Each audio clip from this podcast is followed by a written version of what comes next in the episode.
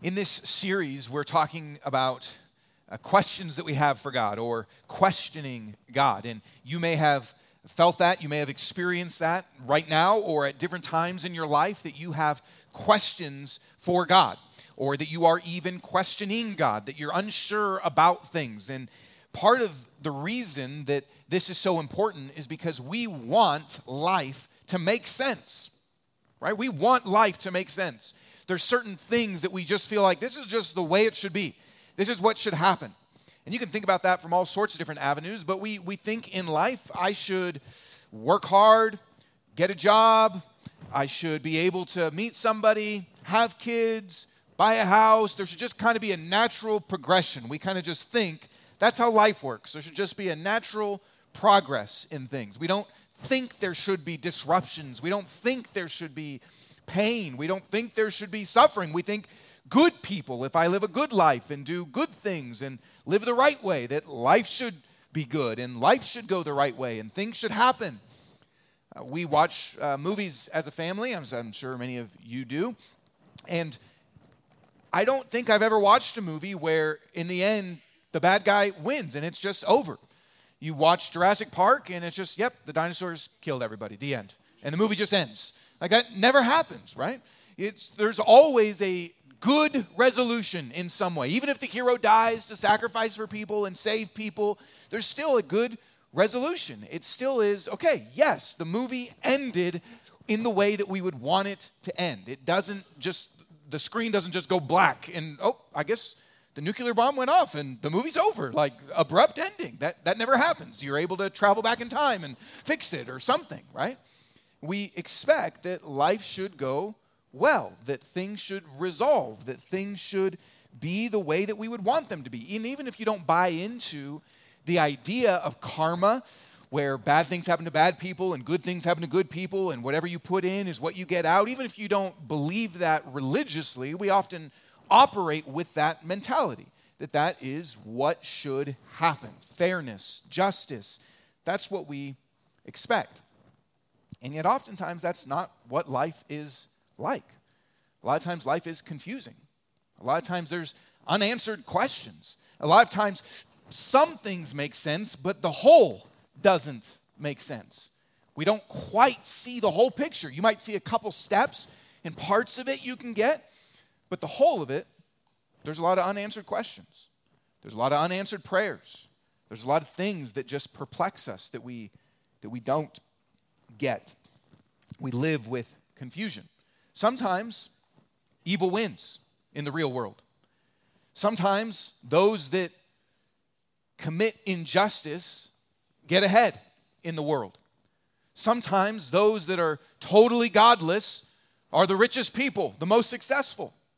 Sometimes those that could care less, everything's going right for them in their life. Sometimes that's what life actually looks like. Sometimes you pray for a parking spot and you get it. And you pray for somebody you love to be healed and they don't. And that doesn't make sense. Sometimes you try and you do all the right things, but all the outcomes that should happen don't. Sometimes I remember a friend of mine who was a part of this church had four kids and his wife was pregnant, and he died of brain cancer. And he had actually gone in for surgery, and it seemed like everything went well, but then he got an infection and died within a week. That doesn't make sense. I did his funeral, and it didn't make sense to see how God, how could you allow this? To have four kids and a pregnant wife and take him away. That doesn't make sense.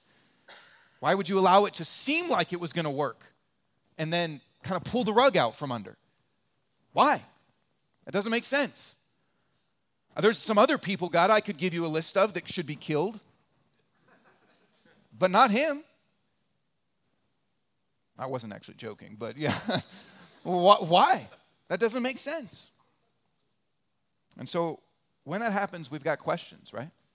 When that happens, we've got confusion. When that happens, we wrestle. When that happens, we struggle internally and we can struggle with God. We can have questions for God. We all face trouble in life, right? We all face suffering, bigs, lows, highs, extreme, small things. We all face trouble. In the world around us, we see things that don't make sense sickness physically that doesn't make sense, financial issues that don't make sense, hurt relationally that doesn't make sense, ways that we want to change and it's not happening the way we want, death. It's confusing, challenging. And it's easy to then lose joy, lose hope, lose endurance, lose faith, even. It's easy. How we handle the challenges that we face, how we handle the suffering that we face, how we handle the trouble that we face will set a course for your life. A big part of who you will become in life is based on how you handle the troubles, trials, suffering, questions, struggles that you face. A big part of the person that you will become five years from now, 10 years from now, a big part of that is going to be based on how you handle the questions and struggles and confusing things that come into your life. It will set a trajectory one of bitterness, one of isolation, one of hurt, one of doubt, one of just kind of tapping out, or one of joy and strength and endurance. It'll set a course for your life. And Habakkuk is a great guide for us. He's a great guide to help us figure out how do we handle these things and how do we move. The book starts, and today we'll be in it. And if you didn't listen to last week, I would encourage you to go back, and listen to that. The book starts with questions, struggles, but it moves. It moves from fear to faith, it moves from worry to worship, it moves from problems to understanding God's presence. It has a movement in it, which is why it's such a great guide for us. With the big things, with laying a foundation for your life, but also with the daily troubles that we experience. So, think about this as we as we begin today. Where do you feel like life doesn't make sense? It might be right now, or it might be in your past that you reflect on, yeah, I just still don't get that. Where do you feel like life doesn't make sense? What are the unanswered questions? What's the confusion? What's the trouble that you're in right now that you face, that you feel like, I, I just, I don't get it? What if you could learn to handle that in a way that led to a trajectory of your life of deeper strength and boldness and joy. That's what Habakkuk wants to guide us into. And, and today, he's going, as a guide, going to show us three things that we need as we go through this journey. So let's look at this. The first that we need is prayer. And obviously, you would say, of course, you're going to say that. You know, that's very basic, and yet we need this. And let me give you just a quick recap from last week. If you weren't here, or even if you were here, we need recaps, they're helpful. The nation of Israel is spiritually, morally, everythingly corrupt, totally corrupt. And Habakkuk is crying out to God, saying, How long is this going to go on? Why are you allowing this? When are you going to fix this? When are you going to do something about this? Where are you? Why are you letting this happen? He, he has all these questions that he brings to God. And God responds to him. And God says, Well, it's not that I'm not doing anything. I actually am doing something. You just have missed it. I am doing something. And then God tells him, What I'm going to do is actually going to blow your mind. You're not even going to believe what I'm going to do. I'm wiser than you are.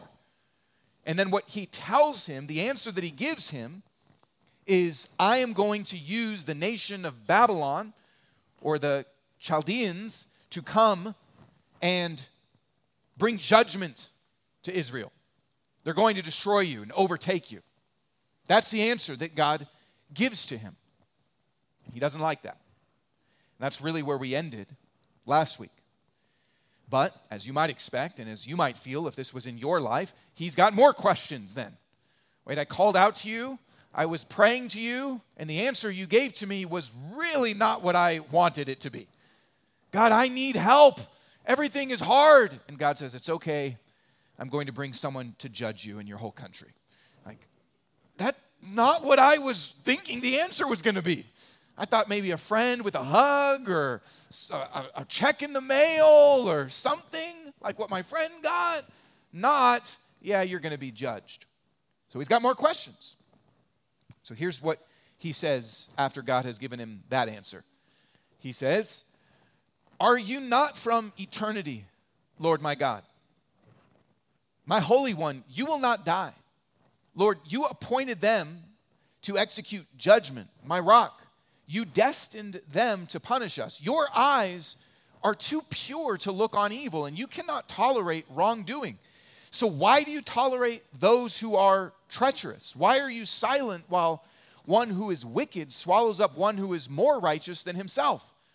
So, his questions kind of switch to now being God, this doesn't make any sense that you're going to use a more corrupt nation to judge us. Yeah, we're bad, but they're way worse. It doesn't make sense that you're going to use them to judge us. Can't, don't you see what's going on? You're too pure to look on evil. Why would you let this happen?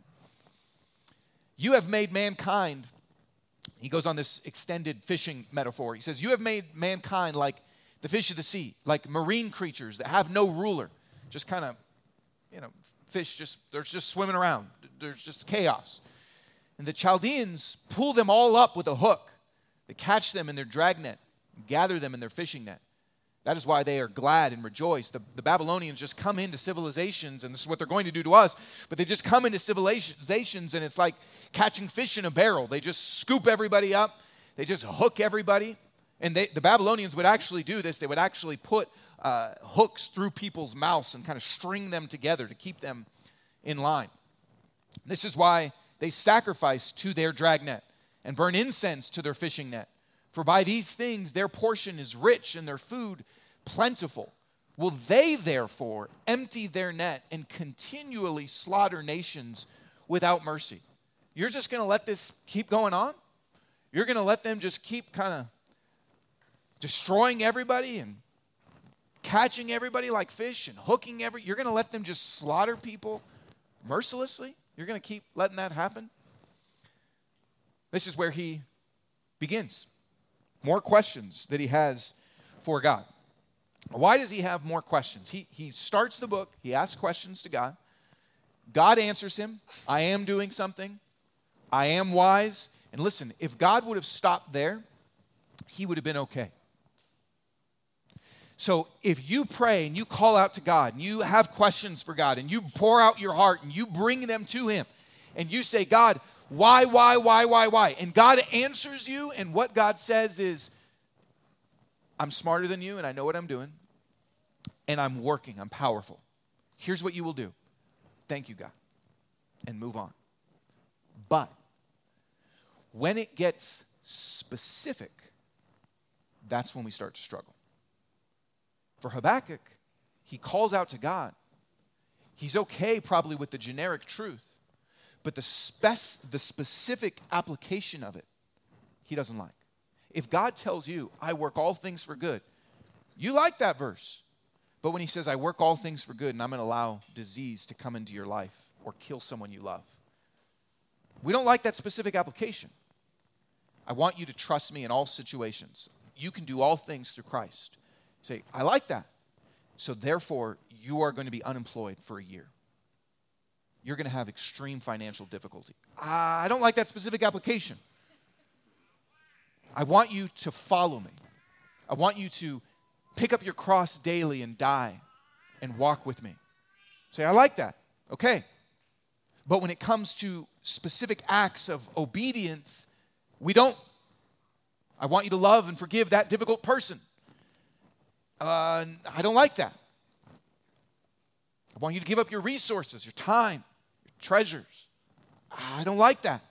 Even if you think about the rich young ruler, that story, if you're familiar with that, and he comes to Jesus and says, I've obeyed all the commandments. And Jesus says, Okay, great. Let's see if you can handle this specific application. Go sell everything you have and follow me. I don't like that. We are okay with broad principles of who God is. But when it comes to specific applications of what He chooses to do in our lives, we don't like it. often. This is what Habakkuk is experiencing that he comes to God and brings his questions. God answers him, but because it is specific things that he doesn't like, he now has more questions. And I told you this last week, but what makes that even harder, what makes it harder, is that Habakkuk knows who God is. Look how he prays. Aren't you from eternity? Yes. Aren't you the Holy One? He calls him even se- several times, my God, my Holy One, my rock. It's very personal. He is close with God. It's not he has some abstract relationship with God or just kind of checks in once in a while, goes to church every few months. He's that's he is he has a very personal, close relationship with God. My God, my rock, my holy one. He's showing a very personal connection and he's showing he knows who God is. He knows who God is. But what I told you last week is that's what often makes things harder. The hardest part often of the Christian life is knowing who God is and not seeing him be what you feel would be consistent with that. Knowing who God is, knowing that he is rock, knowing that he is too pure to look on evil, knowing that he's from eternity, knowing that he is your God.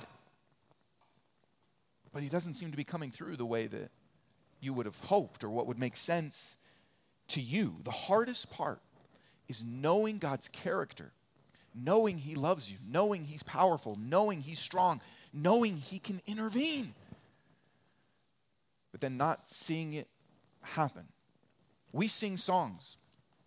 We sing songs like Waymaker, which is, you know, you, you will make things happen. There, you make things happen. We sing those songs and then go, but what if you're not doing it? There's a song, I don't, I don't think we normally sing it here, but a popular song called Same God that, that walks through and looks at, you're the same God that showed up here in the Old Testament. You're the same God that did. But, okay, yeah, he did those miracles, but if you are that same God, how come you're not doing it now for me? If you love me in all the songs that I sing, why aren't you doing what would seem loving to me? I know that when my wife and I, years ago, went through multiple, several miscarriages and struggling with God to say, why? What, how does that make sense? I thought you are, I thought you care. I thought you are powerful. I thought you can heal. I thought you can intervene. I, I've seen you do it here.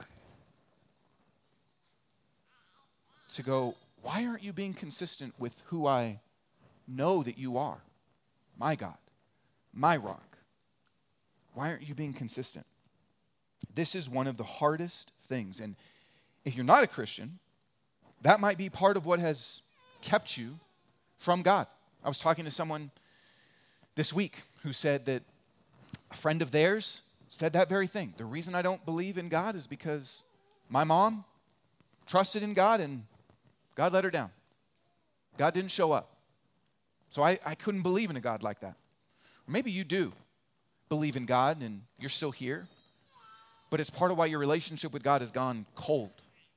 It's hard to have a lot of hope and love and confidence if you just feel like, yeah, you're just going to let me down. We can sing all the songs about how powerful you are and faithful you are and loving you are and wise you are, but you don't really come through when it counts. This can be one of the greatest difficulties of faith in the Christian life. And let me tell you something that's okay. It's hard. It's hard, and that's okay. One of the most common properties of God throughout the Bible is that He is confusing to us. We don't get it. We don't understand the way He does things and why He does things. That's normal. That's okay that you feel that way. Habakkuk feels that way. That is a common experience of God's people. You are you are a part of the community of the confused. That's okay. That's okay. And here's the key God put this in the Bible. God put this book of questions and wrestling and struggle and all of these things of you're being inconsistent and this doesn't make sense to me. God, that's, this didn't get in here by accident. God wasn't like, oh, publishing error. Where's my editor? God put that in His Word. God is okay with this being expressed, and more than just God's okay with it, like I'll let it slide. It's a really small book, most people will skip it. It's not even like that. God wants to give voice to this experience that is common to his people. God wants to give the words, He wants to give the voice to the struggle of the inconsistency and the confusion and the unanswered. God put it in here, which means in His wisdom, He's wanting to lead us and guide us when we're in the middle of that. It means that God sees that experience. And it means He cares about it enough that He gives us a book of the Bible that says, I want to help you have the words to live through that. I want to help guide you when you are in the middle of that. It means that God is inviting us to share with Him when we're there. And it means He's equipped to handle it. It means He's equipped to deal with it. It means if you have questions and if you wrestle and if you say, God, this doesn't seem to fit, it's not like God can't deal with it. He says, No, I can.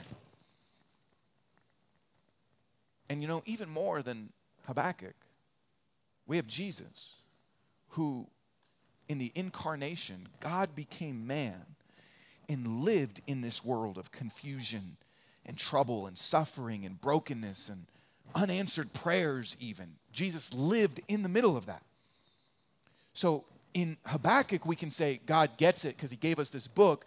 But in the incarnation, we can actually see more than that which is Jesus lived in the middle of this kind of world that you and I live in.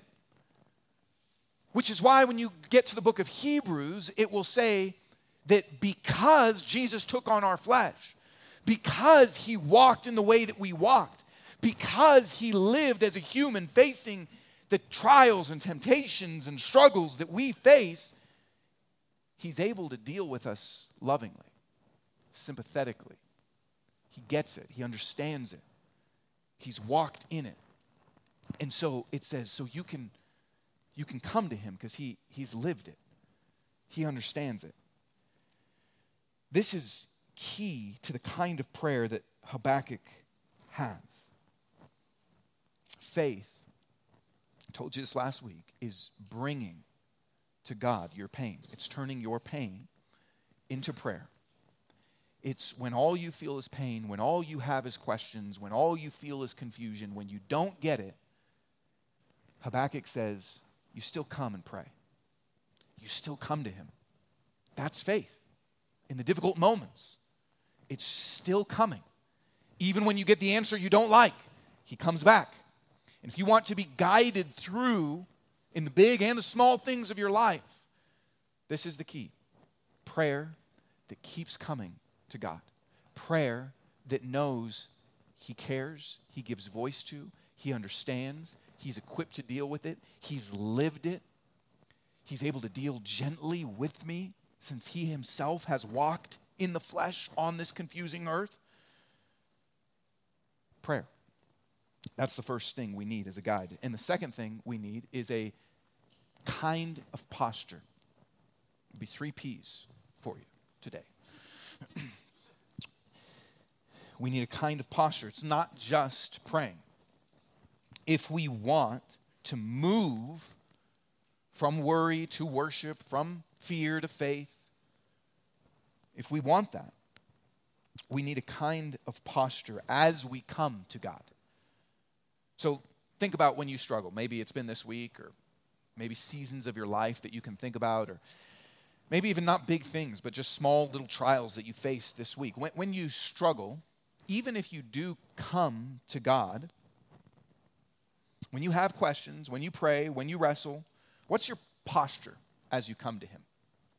What's your attitude? What's your demeanor? What's the way that you approach Him? What's the way? What, what's going on in your heart when you come to Him?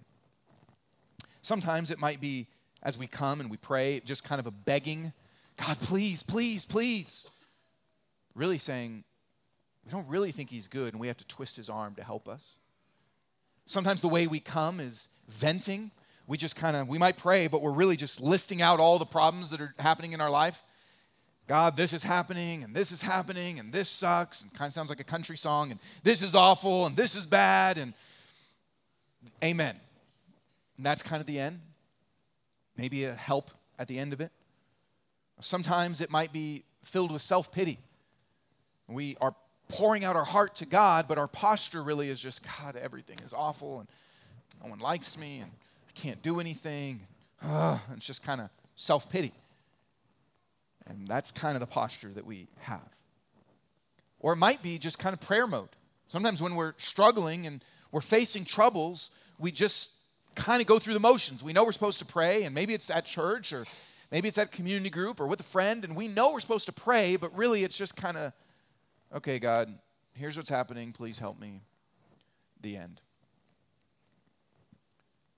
What kind of posture do you approach God with when you are wrestling, struggling, have questions. We need something better than what I just described. And here's what he says He comes to him, he brings all his questions, he brings all the stuff, and then here's what he says next I will stand at my guard post and station myself on the lookout tower. I will watch to see what he will say to me and what I should reply about my complaint. So he brings everything to God. And then he says, I'm going to listen. That's the posture that he takes. He brings it all to God and then says, And now I'm going to be quiet. And I am in a posture of listening. And he even uses this language to say, I'm going to station myself on the lookout tower. Now, maybe that was literal. He was going to go up to a, a tower point. But it is at least, if not also literal, at least metaphorical to say, I need to get a right view on things. I need to get a higher perspective on things. I need to listen and receive what God has and, and just be able to see what's going on. If you've ever climbed kind of a higher mountain that has a really good view, my son and I did a 14er uh, this summer and my body is still recovering a little bit from that. And when we got up to the top, you can just see 360 everything around you, full view of everything. I if you have ever uh, been on the hike, uh, I think it's called Devil's Tower in Colorado also. It's like a fire lookout, and it goes up these deep, high, high, high steps, and there's a tower up there, and they use it to be able to see where are their forest fires. If you want to actually see what's going on, you have to have a higher perspective. You have to get up high. And here's, here's why because pain and struggle and trouble in your life often makes you myopic or tunnel vision. When we go through pain, when we go through struggle, trouble, oftentimes all we see is that. That's all we can see. You don't see the other good things God's doing. You're not able to rejoice in other things happening in other people's lives. You're not able to remember what God's done in the past in your life. All you can see is the pain. All you see is the trouble. And imagine what that then begins to create in your life. If all you see, if what fills your vision, if what fills your heart and mind is just problems, pain, negativity, that creates anxiety, it creates fear, it creates depression, creates grief, creates isolation often from others, creates all sorts of things, right? That's how pain often is, which is why Habakkuk says, I've poured out my heart with all of these things going on, all of these questions and wrestle that is real that I have. But the posture he takes is, I want to listen to you now. I need to, I need to, I need to listen because that will help me to actually see. Have you felt at times in your pain and struggles, all you can see is the pain? Someone asks you about your day, all you can think about is the bad things. Someone asks you about your week or your life or your year, all you can think about. If someone asks you about your job or your kids or your marriage, all you can think about is what's bad. That's all you can see. And at times, you don't even want to hear. Someone might try to give you some counsel or bring God's word. You don't even want to hear it. and it seems shallow to you and you don't even want to listen and no one could give you any good advice no one might be able to give you any correction no one might be able to give you any encouragement even it just it doesn't matter because you're all you can see is the pain and what habakkuk says that we need if we want to move is a posture that's better than that more than that a posture that says i need to listen i need your viewpoint i need to be as if i'm on top of the tower being able to see how you see. And so I need to hear from you, God. Speak to me. I can pour out my heart, but I need you to pour out your heart to me. I can share my words, but I need you to share your word with me. And the way that we do that is not by going up on a tower. The way that we do that is by opening God's word and saying, I need to hear from you. I need to listen to you. So speak to me. I need to hear what you have to say. So speak to me.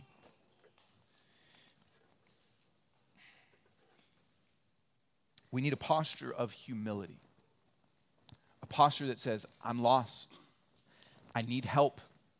I don't get it. I might be foolish and doing it wrong. I might not see. I might be going the wrong way. So help me, God. That's the posture that we need. Not just venting, not just self pity, not just anger, not just going through the motions of prayer, not so focused that, that nothing else can come in, but a posture that says, I need help. Let me see things the way you do. That's the posture that we need. Is that your posture? If you're going through it right now, or if you have in the past, is that the posture that you bring? A genuine, God, I need you. I need you. I need your people. I need, I'm needy. That's the posture that we need. And then the, the third part is there's a pathway that he gives to us. We need a prayer, we need a posture, and we need a pathway, which is just essentially what do I do? Okay, so I, I come to God and I, I pray, yes, and I understand that in the middle of that prayer, God cares, the fact that He gives voice to it. I need a certain posture of humility to receive.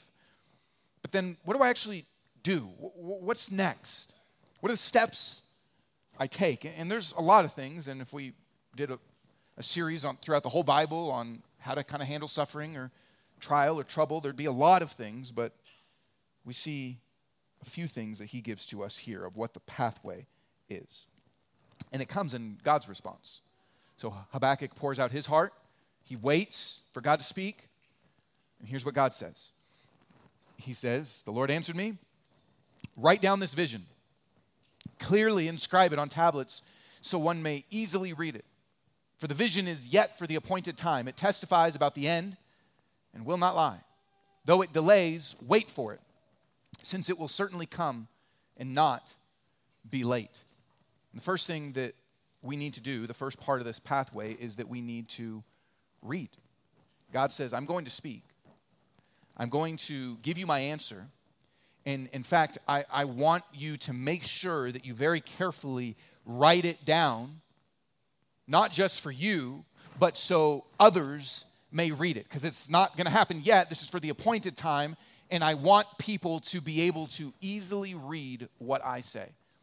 Now, that's how we get this book. Because Habakkuk listened. But here's what this tells us when we're going through whatever sort of struggle or pain or trouble that the pathway begins with this. We need to listen to God. We need to read His Word. God preserved His Word in this book, the whole book, to be able to listen to Him. We need, he wants us to be able to easily read His Word. And what a miracle that we live in a time that you can order something on Amazon on the same device that you can read God's word. We have different kind of tablets today, but we still can read God's word. And here's the thing God's not sneaky. He's not, yes, God is mysterious. Yes, we often experience him to be confusing. But God's not sneaky. He wants to speak into your life. We might not always get and understand the answers that He gives, but He does give answers. We may not always like the answers He gives, but He does speak. He might be confusing, but He is clear. He speaks to us, He communicates with us. He shares his heart with us. He gives his promises to us. He gives, he gives the future even to us. He tells us who He is. He tells us about His work. He tells us about who we are. He tells us about our life and what He's doing. He speaks to us, and that is His first answer read what I'm going to say. Now, for us, that is the Bible. For us, that is His Word. We open it and read. If you're struggling and going through trouble and pain, and you will not make it if you just try to figure it out. And listen to me, you won't even make it just by praying you need to hear his voice speaking to you and to read it. It's part of why we need other people in our life. It's part of why we need community groups or LTGs as people to read it with and communicate and help us understand it together. It's part of why this is important.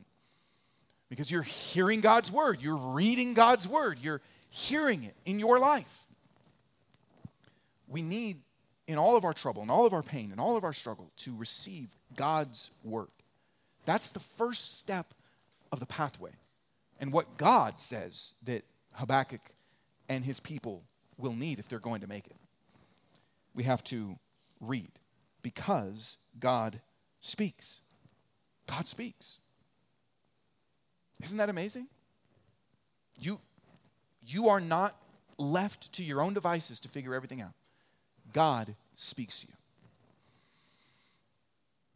Second thing, is that we have to wait. Though it delays, wait for it. We have to wait.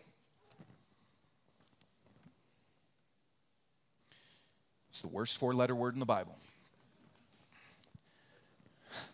Wait. It's like if you're at the crosswalk and you press the button and it says, wait, wait, wait. I don't know. if We have one like that next to my house. I hate that thing. I want to just sledgehammer it, you know. Wait, wait. That's the voice I hear when I hear this.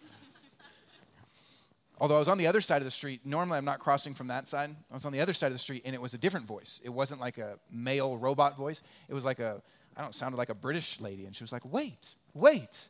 I was like, okay, thank you. I guess, ma'am, I will. It's just a different tone, you know. I don't know what you're facing or what you're asking for from God. I don't know what you look at in the world that bothers you. Maybe you're single, you want to get married. Maybe you're stressed out, problems haven't resolved. Maybe there's things, you know, one of the worst things is being stuck in the middle. Sometimes if you just know this is where it is and it sucks, it's like, okay, well, at least I know. But when you're in the middle, it's like, oh, is this going to be bad? Is this going to be good? And you just have to wait. That's so bad to just be stuck in the middle. I don't know if maybe you feel in that place. Maybe there's things you're asking God for with friendship or things that are happening in your friends' lives or maybe with your kids. And you're bringing it to God and you're asking Him. Maybe it's in you and you want change. Maybe it's relational difficulties, all sorts of things. And we want it now, right? We're so used to Prime, Amazon Instant. Two days wasn't fast enough. It's like I want to press click and it to be there. I want click, ding dong. Yes, that's what I want. You know. It's like we we call it snail mail derogatory. You know, when for a long time it was like a miracle that you could get a letter. Like, snails. Like we want it now. You know. Everything. I don't think I've ever felt, and I don't think I've ever talked to anybody that has experienced, and they're like, I asked God for this man, he was so quick. I don't, I've never felt that I prayed to God and was like, whoa, God, that was fast. I don't think that's ever happened. We want things immediately. And if not, then we give up. If not, we find a way to go around God. God, I'm asking you to do this. You're not. So it doesn't really matter then if I'm in a relationship with someone who's Christian or not, because I really want to get married. God, I really want you to do this. I really want you to solve this relationship problem. You're not, so I'm going to gossip. God, I really want you to fix this. I really want you to solve this. You're not, I'm angry. I'm going to be dishonest. I'm going to cheat a little bit. I really need financial help. It Doesn't really matter if I fudge a little bit on the numbers here and there. We are willing to wait for a minute, maybe literally, but if we don't get what we're asking God for, oftentimes we go around. We use aggression instead of gentleness. We use harshness instead of persuasiveness. We are impatient. We circumvent what God has said and where God has said to wait. Because to wait is to trust He's in control. His timing is better, that there is an appointed time. To wait is to say, I believe you're not lying, and I believe you're in control, and I believe that you're wise, and I'm going to trust you. That's what it means to wait. He's in control. His timing is better. It's okay to wait. Wait is not the same thing as late. To be waiting doesn't mean that God is running behind on things. God, I'll get to it in a second. I'm so disorganized. That's not God. Us waiting is God's wisdom that He knows what He's doing. There's a line from Lord of the Rings that Gandalf says A wizard is never early and he's never late. He arrives precisely when he means to. And I think he ripped that off from Habakkuk. because that's what God says to us. I'm not early, I'm never late. I do it exactly when I, I know what I'm doing. I, I love using the microwave. And I remember when I was a kid, you'd go somewhere, I don't know, the fair or something like that, and get a corn dog and be like, oh man, this is so good.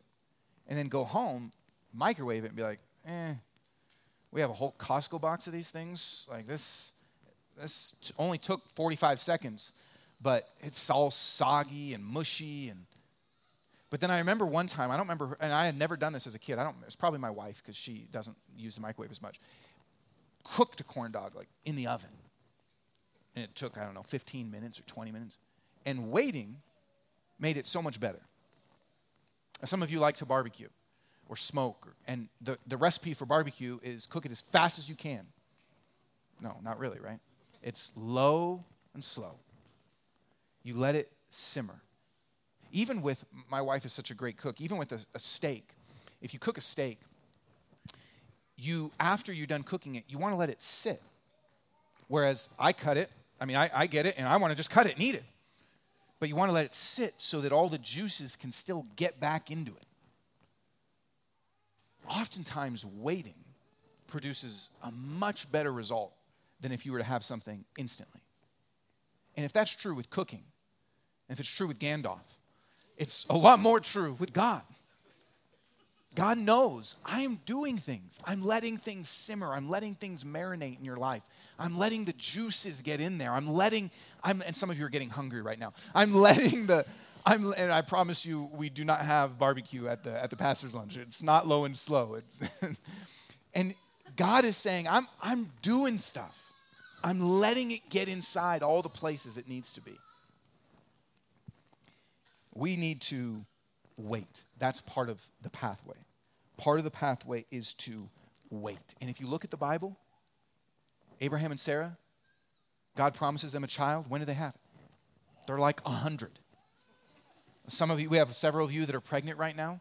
But I, I, when I came back, I was told like, oh, there's like six people pregnant. Oh, that's awesome. I didn't immediately think, oh, it's some of our older folks. I didn't think that, right? Like, I bet it's them. And God promised to give him a child. They had to wait.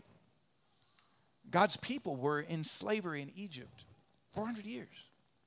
They had to wait for the deliverance to come. Jesus said, I'll be back soon. Well, okay, that's not the timing I hope my friends have when they're like, I'll be at your house soon. When are we going to meet up? Soon, soon. Just wait for me. Like our timing is a lot different than God's, and God's people are often waiting, and yet God is always faithful. The baby comes, the deliverance comes. God's people waited for a Messiah for years and years and years and years. And Jesus came. And we are in a place of waiting for his return. But he is always faithful. But we wait. Waiting means we trust him. Waiting means we don't go around him. Waiting means just because we don't see what he's doing doesn't mean that we circumvent it and make a way for it to happen, which is what people are always tempted to do. Abraham gets a concubine. People try to take over Rome instead of waiting for the Messiah. Uh, people always try to go around what God's doing instead of wait for me. God's blessings do come. I read a book in June while I was studying and on vacation. It was a classic Puritan book on contentment. And I thought this was such a good quote that while we are waiting, one of the best ways to actually experience contentment in the middle of what we're going through is while you're waiting, he says this I know nothing. So, just that's an important phrase. I know nothing more available for the quieting of a Christian soul and getting contentment than this the setting your heart on work about the duties of your very present condition that now you are in, and taking heed of your thoughts about other conditions as a mere temptation. Saying, you want to know one of the best ways to be content? It's to wait for what God's going to do and just keep doing the things in front of you that you're supposed to do. Stop thinking about, yeah, but I want this condition instead, and I want that thing, and I want, what about this, and wouldn't this be better? And just, here's one of the best ways to feel joy, contentment, peace. It's to have an active, another way to say it would be an active waiting, to keep doing good, to keep praying, to keep being obedient, to keep loving the people around you, to just keep doing the work about the duties of your present condition. Not focus so much on, yeah, but when financially things change, or when relationally things change, or when spiritually things, it's just do the things in front of you right now. That's an active waiting. And then here's the last thing that he gives to us in this pathway to read, to wait. And then here's the last section. He says, Look, God is speaking, look about the Babylonians. His ego is inflated, he is without integrity. But the righteous one will live by his faith. Moreover, wine betrays. An arrogant man is never at rest. He enlarges his appetite like Sheol and like death, he is never satisfied. He gathers all the nations to himself, he collects all the peoples for himself. So he's talking about how the Babylonians live, just continuing to get more and more and more, and they're never satisfied, and they're full of themselves, their egos inflated. But here's what we do the righteous one will live by his faith. To live by faith. That's the next part of the pathway, and really the key to so many things. What is the opposite of faith? We might think it's doubt. We might think it's unbelief, just not believing in God.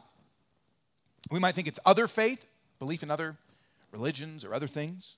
And all of those are partially true. But the comparison here is that the opposite of faith is ego. There's the person with his ego, but, so contrasted to that, the righteous one will live by faith. The opposite of living by faith is actually a trust in yourself, a faith in yourself. That's our ultimate temptation. But what's interesting is this when we face trouble, when we face struggle, when we face difficulty, oftentimes that's exactly what we go to. I'm struggling. What do I need? More self confidence. I'm struggling. What do I need? Just trust yourself. Just believe in yourself. Just love yourself. Just forgive yourself. Just have some, and I'm not saying this is all bad, but have some self care.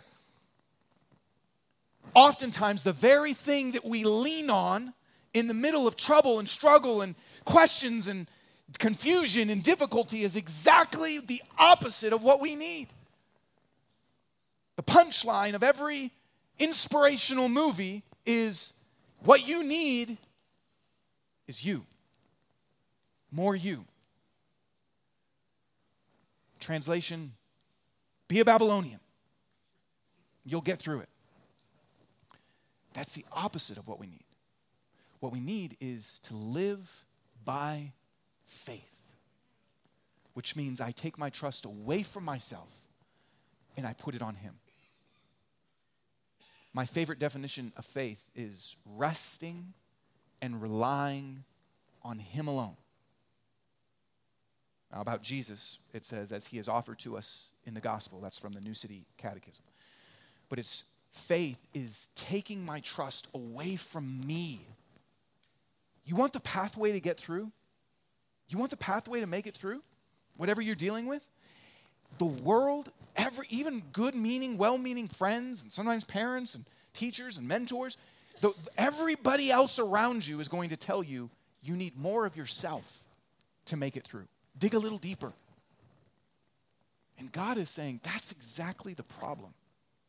The righteous one will live by faith, trust in me, confidence in me, forgiveness from me, care from me, belief in me, following not you and your heart, but me. Everything is the opposite. And it's the pathway that will make you through. Sometimes, let me just tell you this maybe the reason you're not making it through, maybe the reason it's so hard is you've bought into all the swirling voices around you, and God is saying, This is the way. And you even feel like I'm trying, I'm trying to obey God and do what He says, and yet you're not living by faith in Him, but by faith in you. And you're not good enough. I'm not good enough, but He is. So to live by faith means to face all of our suffering, all of our trusts, all of our struggling, all of our troubles, saying, I trust you. I trust who you are. I trust what you will do.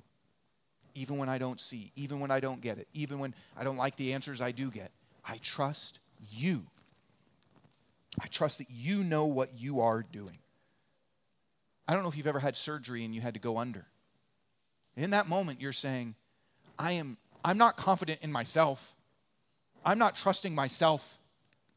You're saying, I trust you, your expertise, your wisdom, your past, your experience, your history, your credentials. I am letting you do things to me that I don't even know what you're doing because I can't see it. I don't even know what you're doing. I don't understand it. I don't even know what you're doing. It's going to happen while I'm sleeping. But I trust you, even though I don't see. I trust your history, your credentials, your character. If you do that with a doctor, how much more so with the God of the universe? That's what living by faith means. It means that we face it all with Him. So, yeah, I know we want answers we want the removal of things. We want a plan laid out. He says, live by faith. Trust me. And here's what happens when you do that it's the opposite of all these things. The person that's arrogant is never at rest and never satisfied. But you know what happens when you trust God? You can be at rest. Don't you want that? You can be satisfied, content with what He's given you. The person that's arrogant, the person that's inflated with their ego, can never be at rest, can never be satisfied. The person that lives by faith is able to actually experience trust, rest, satisfaction. That's what God wants to give to you. That's what He offers to you. That's where the pathway leads. So I don't know what you're facing, but I believe that you want to move. I believe that you want to experience progress. I believe that you want to experience more of who He is. I believe you want to experience rest and satisfaction. And God wants to give you the tools, the guide to that prayer, a posture, and a pathway. So you and I want life to make sense, right? And yet, so often it won't. It doesn't. But it doesn't have to. That's okay. We can live in that tension as we live by faith. As we close, take communion, just a moment here. We also remember how the New Testament picks up this verse about living by faith. And it applies it to trusting God in the middle of our circumstances, just like Habakkuk does. But it also applies it to our salvation, saying that we live by faith. Not in that your standing with God is not based on what you do. Your standing with God, your okayness with God, the way that you know that God accepts you, delights in you, forgives you, is not based on anything of anything in you.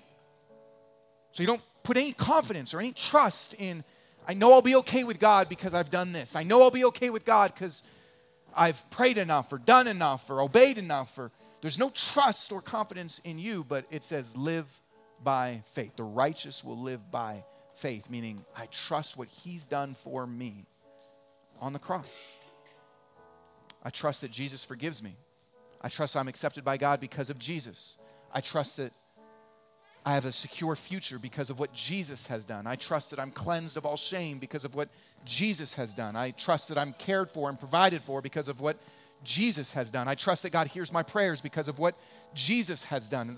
So the New Testament picks up this phrase and says, The righteous will live by faith in Jesus and what he's done for you. Not you, but what He's done for you.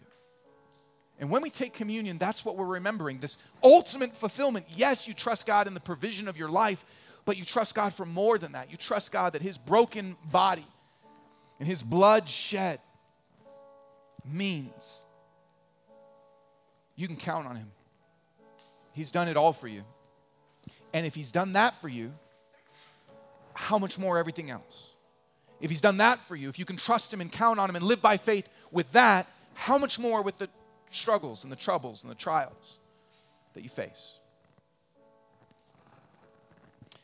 And so, as you take communion, if you're a Christian, Christ, communion's something Christians do together to remember this work of Jesus. As you take communion, remember these things. Confess where you have trusted yourself. Confess where you haven't prayed or where your posture has been non, not one of humility. Confess. Receive his forgiveness. And then ask him to remind you again of how trustworthy he is, how he's proven it. Then we'll sing a few songs in response. I'll be in the back if anyone would like prayer for anything related to this or healing or anything in your life.